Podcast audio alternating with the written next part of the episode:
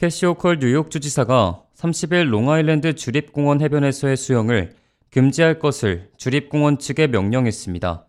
이는 허리케인 프랭클린의 영향으로 강한 파도와 홍수 등이 예상되기 때문에 미리 위험 요소를 차단한 것으로 분석됩니다.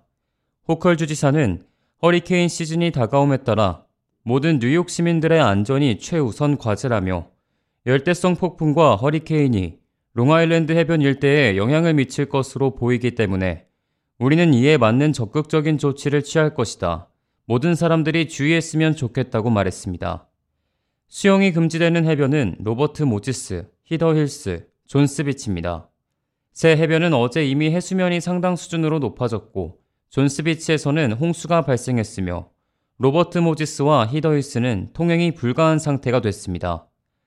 이에 따라 세 해변은 붉은 깃발을 내걸고 방문객들에게 수영이 금지됐음을 알렸으며 인명구조원들도 물에 들어가는 사람들을 저지하기 위해 현장에 배치된 상황입니다. 하지만 롱아일랜드의 모든 해변이 수영이 금지된 것은 아닙니다.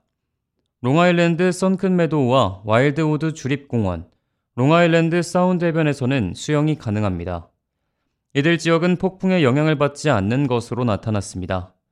하지만 뉴욕주 공원, 여가 및 역사 보존 사무국은 혹시 모를 기상 이변에 대비해 계속해서 해변의 상태를 감시할 예정입니다.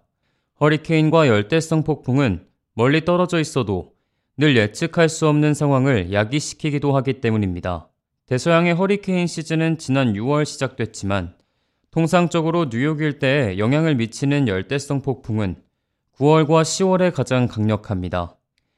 해양대기청은 최근 2023년의 허리케인의 정도를 거의 정상 수준에서 정상 이상으로 수정한 바 있습니다.